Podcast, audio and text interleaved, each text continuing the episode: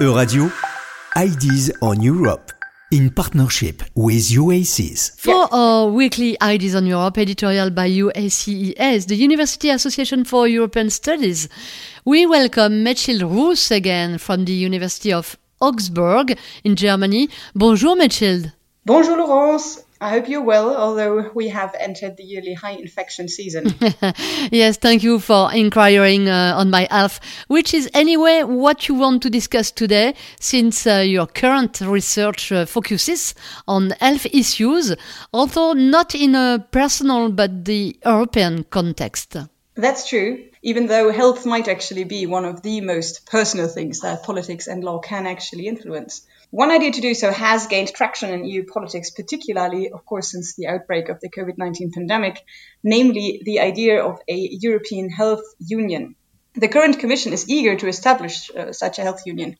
More specifically, it wants to, and I quote, uh, better protect the health of our citizens, equip the EU and its member states to better prevent and address future pandemics, and improve the resilience of Europe's health system. However, what exactly a European Health Union would entail is still a little bit vague because different European institutions and countries have very different ideas and interests in this matter.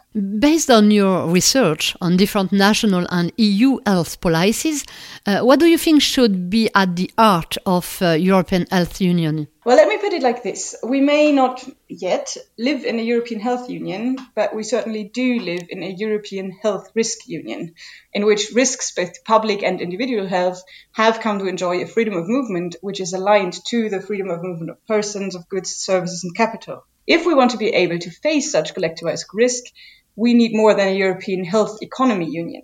Uh, and that uh, would mean concretely? The abolition of borders and the introduction of harmonized standards in the areas of production, research and development, services, uh, and workforce in the healthcare sector. And while this is an important part of a health union, it is not enough. It's also not enough to set EU level legal standards in the area which the member states are then left to implement individually. Why not?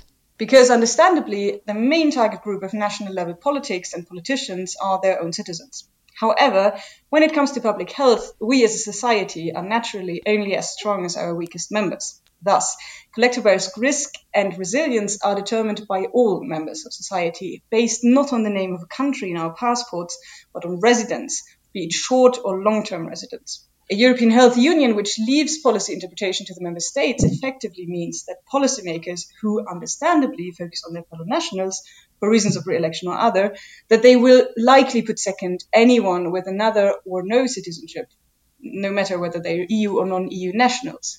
This also means that national level implementation of EU level health standards becomes prone to political instrumentalization, politicization, and different actors' pursuit of a wide variety of different political objectives. As a result, health rights of societal outsiders, such as, for instance, migrants and refugees, are often restricted. This, of course, deepens divides between insiders and outsiders and increases not only these outsiders' vulnerability, but it weakens our collective resilience. So, how does that uh, fit your concept of European Health Union? Well, in order to minimize the risks that we collectively face, I would argue that we need a European Health Rights Union. This means a union which grants and guarantees to all its residents the same high level rights and access to health and healthcare. In other words, we need not only the EU level law, but also EU level assurance of its implementation the, and I quote, highest attainable standard of health has been declared a human right as early as 1946 and is also to some extent enshrined in Article 35 of the EU Charter of Fundamental Rights, which, by the way, is legally binding. Yet, national health systems, legislation, and policy implementation effectively restrict the formal health rights of millions across Europe. Many of them, many of them, sorry, belong to particularly vulnerable social groups uh, from a public health perspective, every such vulnerability creates unnecessary access points for health impairment. Of course, I'm not naive. Access to healthcare of these groups is restricted by historically grown health systems, historically grown health legislation, both of which take a lot of effort and time to change. And I'm also aware that in our current times of political, economic, and social polycrisis, demographic change, already strained healthcare systems, and strained national budgets, Guaranteeing high level health rights for all may sound like utopia. But considering the immense impact of both individual and public health on every aspect of our lives, our societies, our economies, I dare say it is a utopia worth pursuing. And the EU as a supranational governance system, despite its yet limited competences in the area of health and healthcare, is, I'd say, in a unique position to do so.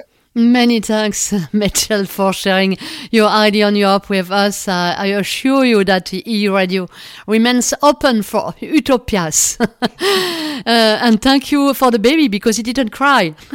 yes, uh, I'm very, very happy. She just started moving around and making uh, noises, but uh, okay. very far in the background. Next week, we will welcome uh, Natasha Stishinska from the Jagiellonian University in Krakow. Bye bye. Perfect.